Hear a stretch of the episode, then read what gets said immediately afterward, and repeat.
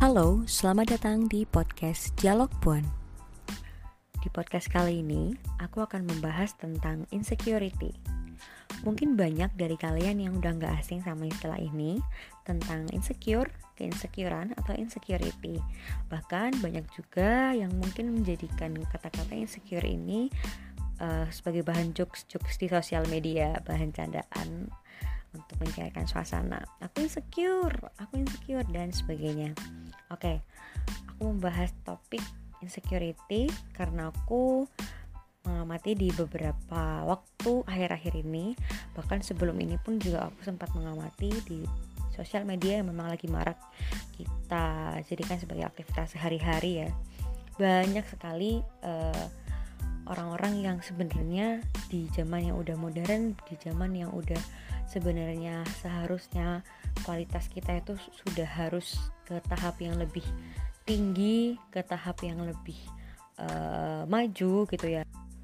Tapi banyak beberapa orang dari kita yang masih berkutat dengan pikirannya sendiri, yang masih berkutat dengan ketidakpercayaan dirinya, dan masih terjebak dalam keinsecurityan ini, di mana Hal-hal ini yang bisa menghambat mereka dalam mencapai tujuan dan target hidupnya. Yang harusnya mereka bisa melangkah lebih awal nih Karena beberapa hal yang menghambat ini Akhirnya waktu dan tenaga mereka terbuang sia-sia Nggak menuju ke pencapaian-pencapaian sudah mereka targetkan itu gitu.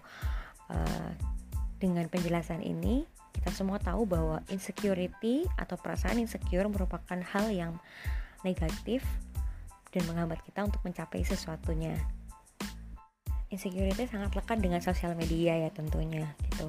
Kita bisa lihat uh, akses sosial media sekarang sangat-sangat terbuka untuk kalangan mana pun, untuk uh, siapa pun latar belakangnya, untuk jenis kelamin apa pun, untuk uh, usia berapapun gitu ya dan semua orang bebas menggunakan atau memanfaatkan sosial media mereka masing-masing untuk apa gitu. Ada yang memang memfungsikan sosial medianya itu untuk sekedar sharing informasi-informasi penting gitu. Atau ada juga yang untuk membagikan momen penting bagi hidupnya gitu. Ada juga orang yang memang memanfaatkan sosial media hanya untuk bekerja gitu ya itu semua adalah hak masing-masing orang gitu ya untuk memanfaatkan atau memfungsikan sosial media mereka untuk apa gitu. Uh, kita nggak bisa me, apa ya mengatur orang lain untuk memposting atau menggunakan sosial media sesuai keinginan kita. Karena kita semua nggak bisa disamain dong kayak gitu ya. Jadi sah-sah aja untuk mereka kalau mungkin memfungsikan sosial media untuk referensi untuk menambah informasi atau untuk membagikan momen aja kayak gitu. Jadi semua punya hak terkait itu Nah, tapi yang sering disalahartikan sama orang-orang ketika bersosial media adalah mereka menggunakan standar mereka, mereka menggunakan nilai-nilai fungsi sosial media diri mereka sendiri untuk menilai orang lain kayak gitu. Jadi, uh, kebanyakan sumber insecurity yang aku amati memang dari sosial media nih. Karena memang uh, berdasarkan dari akar masalahnya adalah persepsi ini tadi persepsi bahwa aku menilai sosial media orang lain berdasarkan standarku. Misalkan aku punya standar bahwa sosial media itu harus difungsikan untuk berbagi informasi yang penting aja. Padahal orang lain punya value yang beda. Orang lain punya value bahwa sosial media itu untuk uh, media membagikan momen penting di hidupnya gitu. Sehingga ketika persepsi ini uh, persepsi milik orang ini diberlakukan untuk orang lain akhirnya menimbulkan banyak prasangka yang itu bisa menimbulkan keinsecurean gitu. Makanya yang sering aku sorot dan sering aku amatin adalah keinsecurean ini sangat-sangat rentan sekali terjadi ketika orang-orang tuh bersosmed ria gitu. Banyak sekali hal-hal yang dilihat dari sudut pandang orang itu sendiri Misalnya, uh, aku membagi beberapa case sumber keinsecurityan dari sosial media ya. Case yang pertama adalah case pernikahan. Ketika kita punya temen sekota, sesekolah nih dulunya, seumuran gitu ya, posting foto, video momen pernikahannya. Timbullah kecemasan-kecemasan, timbullah perasaan-perasaan insecure. Kok aku belum ya? Kok aku belum nemu pasangan ya? Kok aku belum ada kepengenan buat nikah ya? Kok aku udah sama umurnya kayak dia tapi belum juga ada yang uh, ngajak aku nikah ya? Apa aku kurang ini ya, apa aku kurang cantik, apa aku kurang menarik, dan disusul dengan ribuan pertanyaan dalam pikiran yang itu menimbulkan insecure gitu. Padahal nih sebenarnya kalau misalkan kita pikir dengan jernih nih, kalau kita pikir dengan matang ya, ya soal pernikahan kan perihal waktu gitu kan, di mana satu orang dengan orang yang lainnya punya timingnya masing-masing gitu. Kita nggak bisa mukul rata ketika undang-undang menyatakan bahwa syarat pernikahan minimal umurnya sekian misalkan umurnya 20, 25 atau 19 gitu ya. Itu berarti uh, menjadi patokan usia ideal menikah? Enggak gitu kan. Itu hanya aturan untuk batasan minimal gitu. Dan itu pun sebagai bentuk legalitas di negara kita gitu kan. Tapi dari personal kita itu punya timingnya masing-masing. Kita nggak bisa memukul rata bahwa umur sekian tuh udah waktunya nikah gitu.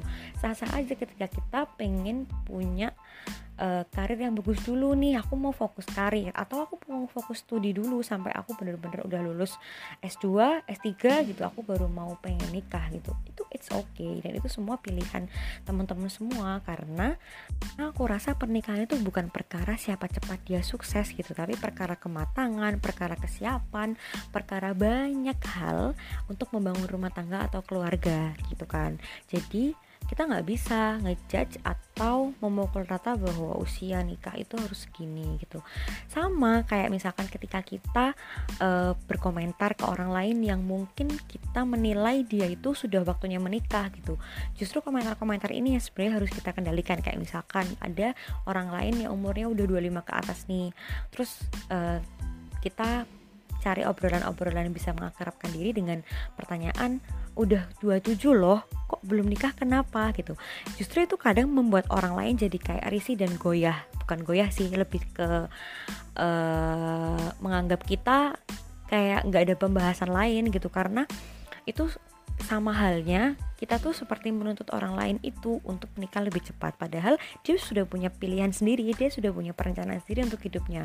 Dan kita nggak perlu untuk uh, ikut campur dengan itu. Lebih baik kita cari pembahasan lain untuk basa-basi misalkan untuk mengakarkan diri dengan orang lain dengan pembahasan-pembahasan yang lebih sehat atau yang lebih menarik lainnya gitu.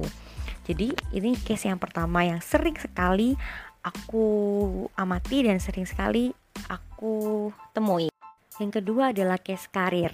Case ini juga salah satu case yang sangat sering aku amati dan terjadi di dunia nyata sekitarku gitu ya. Banyak yang ketika sharing soal uh, karir, insight karir di tempat kerjanya atau bahkan keluh kesah dia selama berkarir gitu. Kemudian di uh, persepsi oleh orang lain kok dia bisa ya punya karir yang kayak gitu kok dia hebat sih bisa ada di level manager sedangkan aku masih merintis usaha kecil-kecilan. Atau kok dia bisa sih ada di level vice president nih di usia yang sama kayak aku yang sekarang aku masih di level officer gitu misalnya gitu. Kayaknya dia punya orang dalam deh. Kok dia bisa ya di BUMN terus langsung menjabat sebagai level supervisor gitu? Padahal di BUMN itu tuh ketat sekali rekrutmennya gitu. Kayaknya dia punya deh uh, apa orang dalam atau orang yang bisa membantu dia untuk masuk di company itu gitu. Nah, prasangka-prasangka ini disusul dengan prasangka-prasangka lainnya yang bertubi-tubi yang mungkin itu kebenarannya tuh juga masih dipertanyakan gitu kan. Nggak semua orang masuk di company besar itu juga punya orang dalam misalkan kayak gitu. Jadi sebenarnya ke insecurity ini juga menimbulkan dampak negatif lainnya. Kayak misalkan mempersangka orang lain yang sebenarnya itu bukan hal yang yang yang benar kayak gitu yang yang sebenarnya itu cuma di pikiran kita dan itu akhirnya menimbulkan prasangka. Pada akhirnya nih selama kita menyusulkan prasangka-prasangka itu kita jadi akan ngeblok orang itu untuk masuk ke kehidupan kita. Kita jadi akan langsung oke okay, aku nggak akan lihat aku nggak akan mau uh, berteman dengan dia lagi. Karena ya udahlah dia udah orang dewa banget aku udah nggak selevel misalkan gitu. Padahal kita bisa loh belajar banyak dari orang itu. Ketika kita bisa berpikir jernih kita ketika kita keluar dari insecurity ini gitu kita bisa cari tahu bagaimana sih caranya biar bisa berkarir cepet kayak dia gitu. Kita bisa mengadopsi perilaku-perilaku yang mungkin bisa kita contoh di kemudian hari untuk bisa punya kesuksesan yang sama dengan dia seperti itu Nah, hal, hal ini yang sering terjadi, yang sering sekali kita nggak sadar kalau dampaknya akan sesignifikan itu negatifnya kayak gitu. Jadi, uh, tadi itu ya selain yang tadi pernikahan case karir ini juga sangat-sangat rentan gitu. Karena tadi itu akhirnya kita bisa ngeblok orang lain nih untuk masuk ke kehidupan kita gitu. Aku pribadi suka sekali dengan uh, mempelajari orang lain. Ketika aku tahu kalau orang itu uh, oke okay, kayak gini kayak gini kenapa ya dia bisa kayak gitu? Aku gali aku gali aku gali.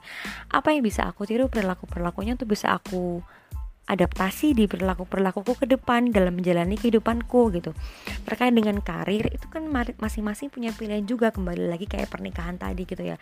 Kita bisa memilih berkarir untuk merintis usaha kecil. Kita bisa berkarir untuk mendaftar di company yang kecil. Kita bisa berkarir untuk mendaftar di company yang besar gitu dan sebagainya. Itu semua pilihan dan semua sah-sah aja gitu. Nggak ada profesi yang rendah nggak ada profesi yang kecil nggak ada profesi yang tidak berharga di dunia ini gitu. Bahkan uh, di di profesi-profesi tertentu yang mungkin sekarang dilabeli sebagai profesi yang rendah itu pun sebenarnya kalau nggak ada mereka kita nggak bisa apa-apa kayak gitu.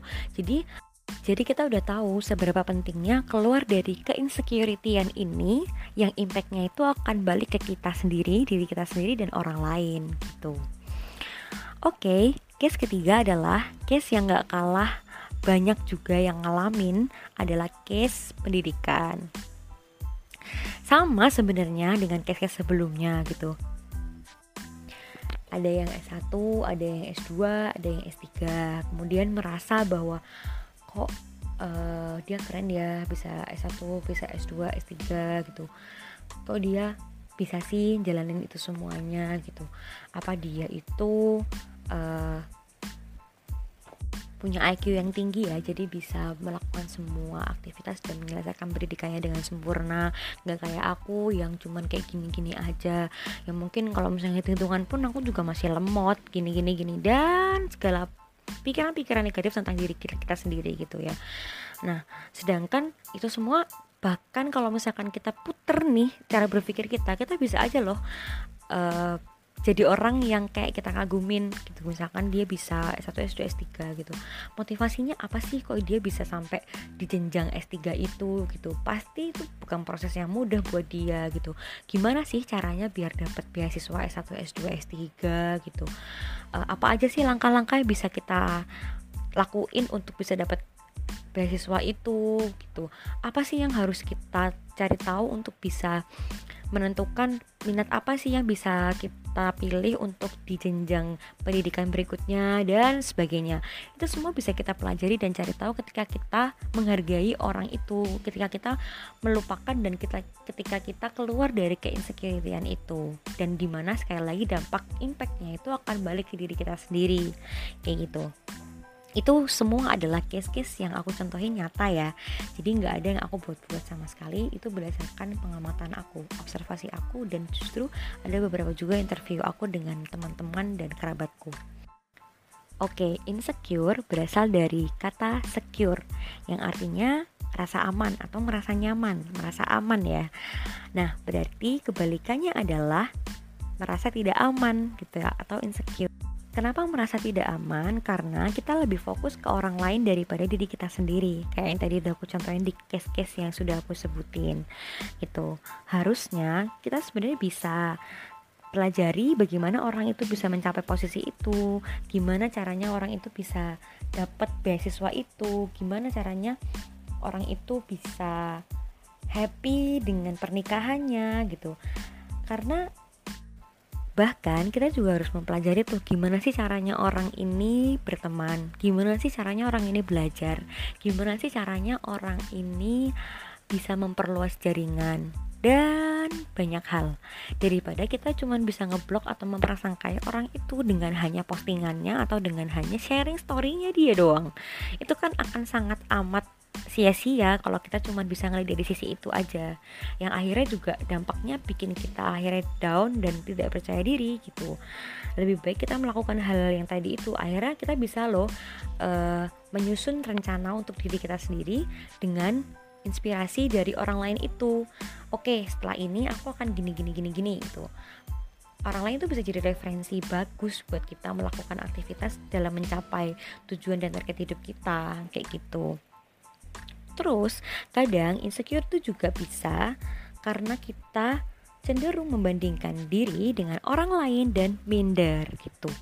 Do not compare anything gitu ya. Jadi kita nggak boleh sebenarnya membandingkan diri kita dengan siapa pun. Setiap orang punya keunikan dan kespesialannya sendiri gitu. Kalau misalkan biasanya uh, kata-kata mutiaranya adalah everyone special in their own way gitu ya. Jadi semua orang tuh spesial dengan jalannya masing-masing dengan caranya masing-masing.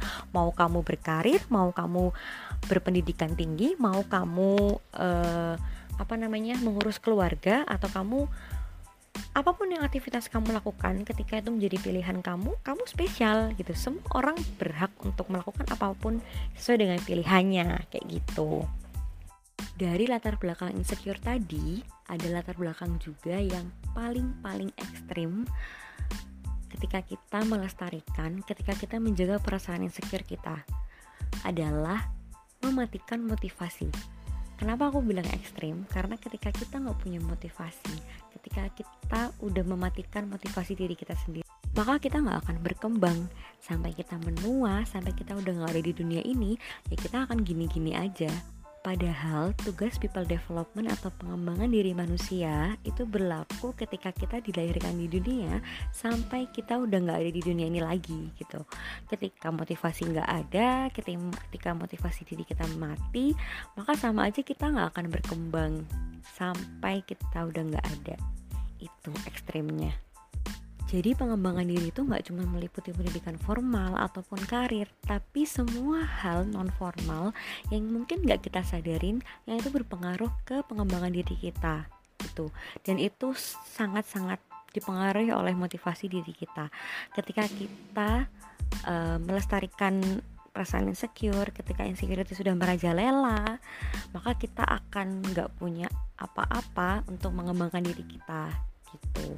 Nah, ketika motivasi diri kita udah mati karena perasaan insecure yang udah merajalela, maka tentu aja kita nggak akan bisa berkembang di dunia ini gitu. Kita akan di step itu-itu aja gitu. Maka dari itu, semoga hal ini bisa jadi motivasi kita untuk meruntuhkan semua insecurity atau perasaan-perasaan negatif yang sering kita pikirin kayak gitu apa sih dampaknya ketika kita punya kepercayaan diri, ketika kita nggak punya insecurity, ketika kita bisa benar-benar menghilangkan 100% insecurity kita? Kita bisa jadi push ourselves untuk terus-menerus berkembang.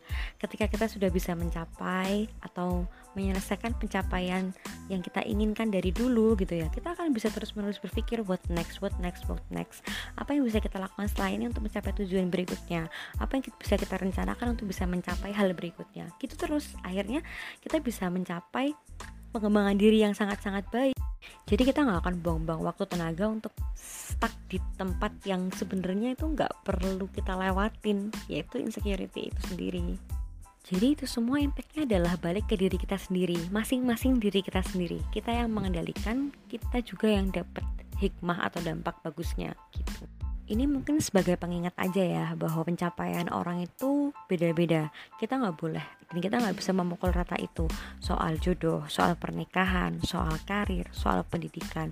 Bahkan soal profil diri pun kita nggak bisa memukul rata gitu. Semuanya berbeda gitu. Kita nggak bisa nih menyamakan deadline hidup kita dengan deadline orang lain. Ketika kita tahu teman kita ada yang lebih dulu sampai lulus duluan misalnya gitu. Kita nggak perlu merasa minder gitu. Kita nggak perlu merasa diri kita itu nggak bisa melakukan apa yang dia udah capai gitu. Tapi kita juga nggak boleh ketika udah ngelihat orang lain sukses terus akhirnya nggak menumbuhkan motivasi gitu loh. Terus akhirnya oh yaudah aku cuma bisa segini doang. Yang nggak kayak gitu juga gitu. Tapi justru itu harus kita jadikan motivasi terbesar untuk kita bisa melaju biar kita sama sama bisa sukses kayak dia. Jadi kita nggak perlu merasa minder ketika ada teman kita yang satu step lebih awal nih mencapai kesuksesan yang udah kita idam-idamkan gitu. Mungkin kita lihat ada teman kita yang udah duluan selesai S2 padahal kita udah pengen banget dari dulu S2 nih misalnya kayak gitu. Kita nggak perlu merasa minder kita cuma perlu terus berikhtiar berusaha untuk bisa mencapai apa yang kita pengenin kayak gitu. Timingnya itu beda-beda. Oke mungkin dia sekarang bisa selesai S2 tapi mungkin kamu bisa di lain hal udah bisa punya bisnis kecil yang udah kamu rintis sendiri dari awal gitu mungkin itu semua nggak bisa dipukul rata dan nggak bisa distandarkan. Selama kita masih bisa mengusahakan selama kita masih bisa memotivasi diri kita selama kita bisa uh, terus mengembangkan diri kita itu nggak ada yang terlambat gitu. Nggak masalah ketika kita S2 ketika di umur 30 tahun nggak masalah ketika kita menikah di umur 27 nggak masalah ketika kita baru mulai bisa settle di karir ketika usia 28 nggak masalah gitu selama di sebelum usia itu kita selalu mengusahakan segalanya gitu. maksudnya nggak stuck di tempat dan terus ada progres. Kita nggak bisa memukul rata karena kalau kata pepatah di atas langit masih ada langit gitu. Kita nggak bisa tuh nganggap orang lain di atas kita tuh segala-galanya gitu. Di atasnya dia masih ada yang lain lagi di atasnya. Dan yang paling atas tetap Allah kan gitu. Jadi kita cuma bisa uh, menjadikan dia sebagai apa ya tokoh atau sosok yang bisa kita ambil hal positifnya untuk bisa kita adopsi atau adaptasi sikap-sikapnya agar kita bisa suksesnya sama dengan dia. Tapi kita nggak perlu membandingkan diri kita dengan dia kayak gitu. Jadi diambil yang positif-positifnya aja untuk bisa kita terapkan di kehidupan kita cukup itu aja. Jadi kita nggak bisa sih maksain untuk sempurna 100% karena kita cuma manusia Oke, okay, dari semua yang udah aku sharingin, aku cuma pengen ngomong kalau everybody special in their own way. Kita nggak perlu ngerasa minder, kita nggak perlu ngerasa nggak berdaya, kita nggak perlu ngerasa nggak punya apa-apa, kita nggak perlu ngerasa nggak percaya diri.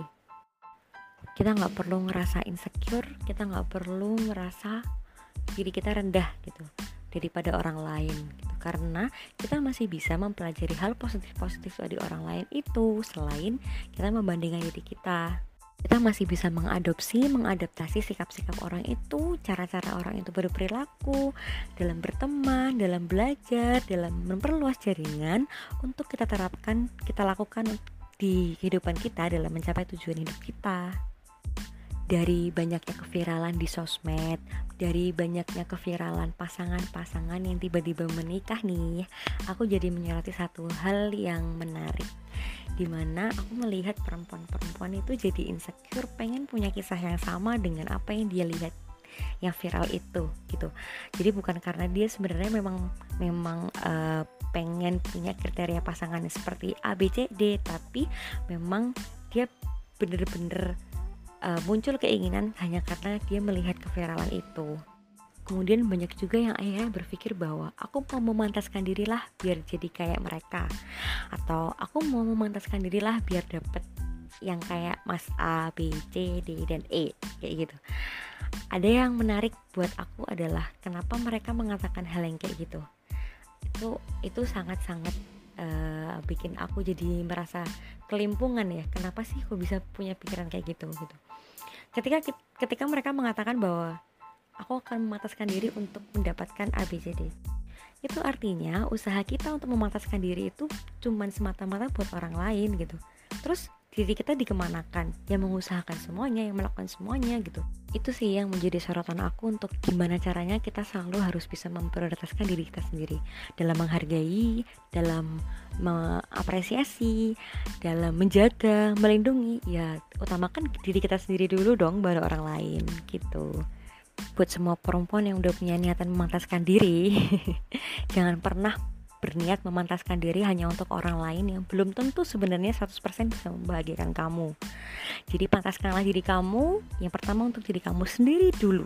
Itu yang paling penting. Oke, jadi aku akan coba buat konklusinya untuk mengatasi insecurity. Yang pertama, fokus ke diri kalian sendiri, gak usah fokus ke orang lain. Yang kedua, do not compare anything. Kita nggak boleh membandingkan diri kita dengan orang lain, pencapaian kita dengan orang lain, deadline kesuksesan kita dengan orang lain, maupun waktu menikah kita dengan orang lain. Kita nggak boleh membandingkan itu.